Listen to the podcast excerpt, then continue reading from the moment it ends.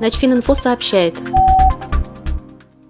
В Бурятии бывший военнослужащий заплатил штраф за дедовщину. Судом установлено, что молодой человек во время прохождения срочной службы в армии не раз нарушал устав. Следствию известно как минимум о двух фактах избиения им сослуживцев. При этом он намеренно провоцировал их на драку. В одном случае требовал от солдата вымыть уборную, в другом – искать якобы потерянное им полотенце. Военнослужащему грозил штрафбат, однако ко времени вынесения приговора срок его службы уже истек, поэтому суд принял решение наложить на виновного штраф в 45 тысяч рублей. Как сообщили в службе судебных приставов, сейчас деньги уже взысканы в пользу государства.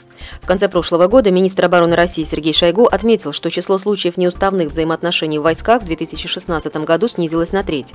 В ракетных войсках стратегического назначения, по словам заместителя командующего РВСН по работе с личным составом генерал-майора Андрея Филатова, дедовщина как явление практически сведена на нет. Начфининфо – информационный портал для военнослужащих.